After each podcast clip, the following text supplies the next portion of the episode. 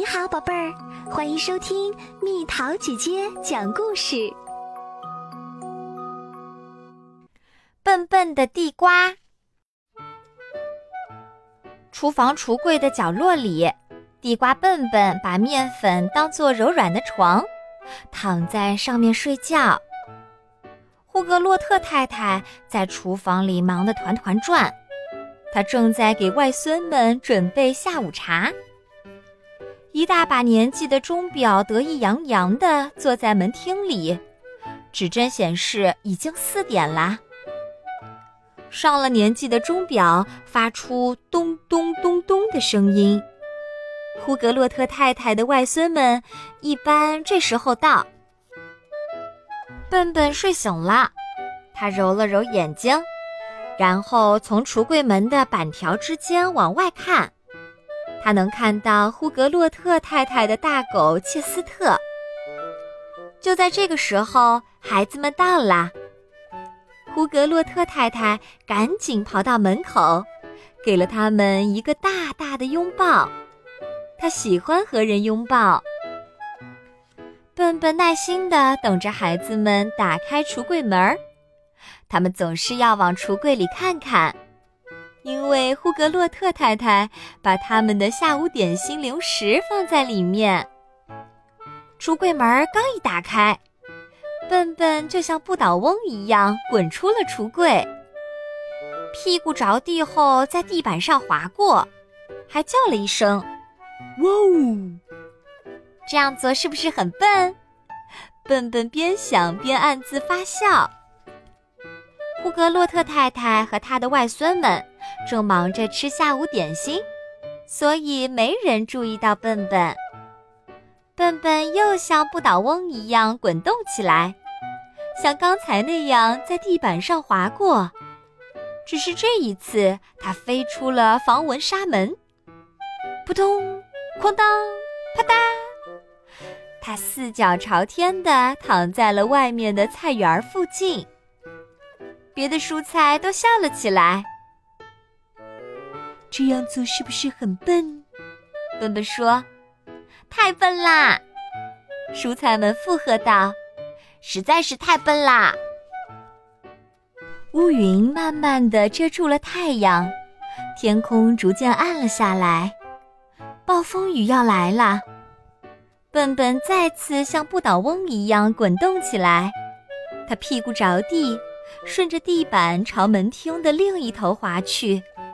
最后滑到了一个抽屉下面。这样做是不是很笨？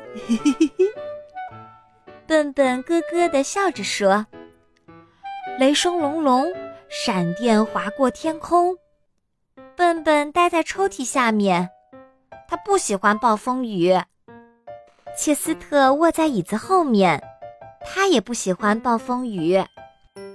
突然传来一声炸雷。一道闪电照亮了天空，随着“砰”的一声巨响，灯全部熄灭了，停电了，周围黑洞洞的，什么也看不见。不要紧的，胡格洛特太太对孩子们说：“没什么好怕的，不就是一场暴风雨吗？”他安慰孩子们说。他从橱柜里拿出手电筒，开始在厨房的抽屉里找蜡烛。找到了，他笑着说完，把蜡烛放在桌子上。我们把蜡烛点着吧，这样我们就可以坐下来读故事啦。好的，孩子们说，他们喜欢听呼格洛特太太读故事。他们点亮了蜡烛。为了让孩子们安心，让他们知道一切正常，胡格洛特太太紧紧地抱住孩子们。切斯特小声叫着表示抗议：“啊，亲爱的切斯特，别着急，我没有忘记你。”胡格洛特太太一边说，一边给了他一个大大的拥抱。在烛光中。他们静静地围坐在桌子旁，笨笨静静地待在厨房的抽屉下面。雨下得很大，雷声也很响，但是孩子们不在乎，因为他们觉得和呼格洛特太太在一起很安全。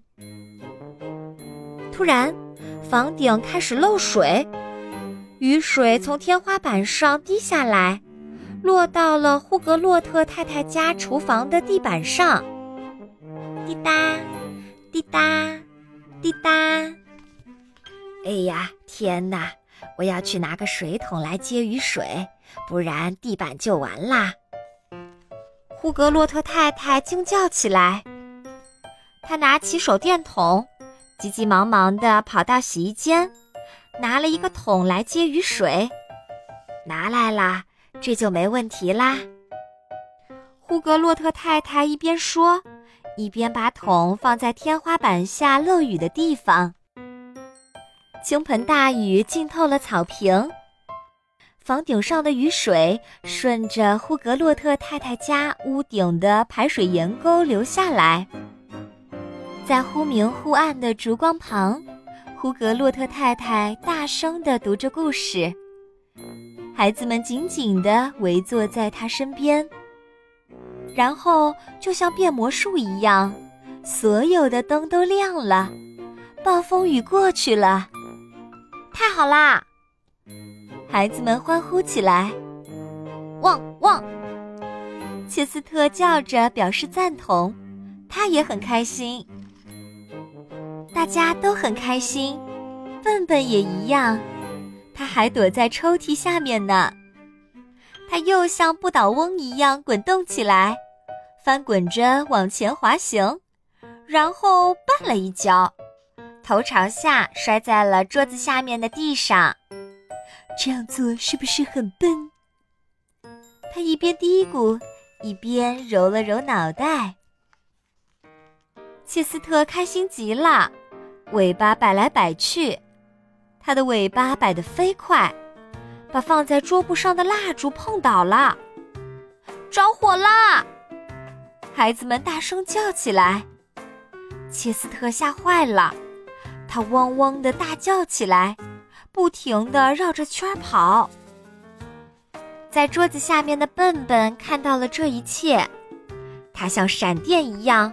又一次以不倒翁的姿势从桌子下面翻滚出来，屁股着地，顺着地板往前滑，同时用尽全力把着火的桌布扯了下来，然后猛地把它进入接雨水的桶里，火很快熄灭了。呼格洛特太太和孩子们都很惊讶，他们以为是切斯特把桌布扯下来的。乖孩子，切斯特。孩子们和呼格洛特太太一块儿欢呼起来，他们一起给了切斯特一个大大的拥抱。切斯特非常开心，他喜欢别人表扬他。他的尾巴摇得越来越快，脸上笑开了花。暴风雨已经结束了。呼格洛特太太打开了后门，这样阳光就可以照射进来了。笨笨又像不倒翁一样翻滚起来，这是他翻的最好的一次。他飞出去，又落了下来，然后往前滑行，最后被门槛绊了一跤，摔进花园里，落在了菜园的正前方。所有的蔬菜都笑了起来，哈哈，你太笨了！他们咯咯地笑着说。笨笨跳进菜园里，站在了蔬菜们中间，开始讲着火的事情，还有他是怎么在没人注意的情况下把火扑灭的。笨笨救火的事情让别的蔬菜都吃了一惊。他们都为笨笨感到骄傲。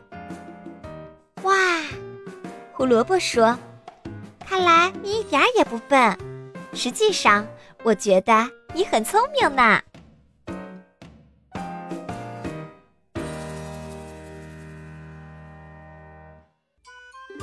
好啦，小朋友们，故事讲完啦。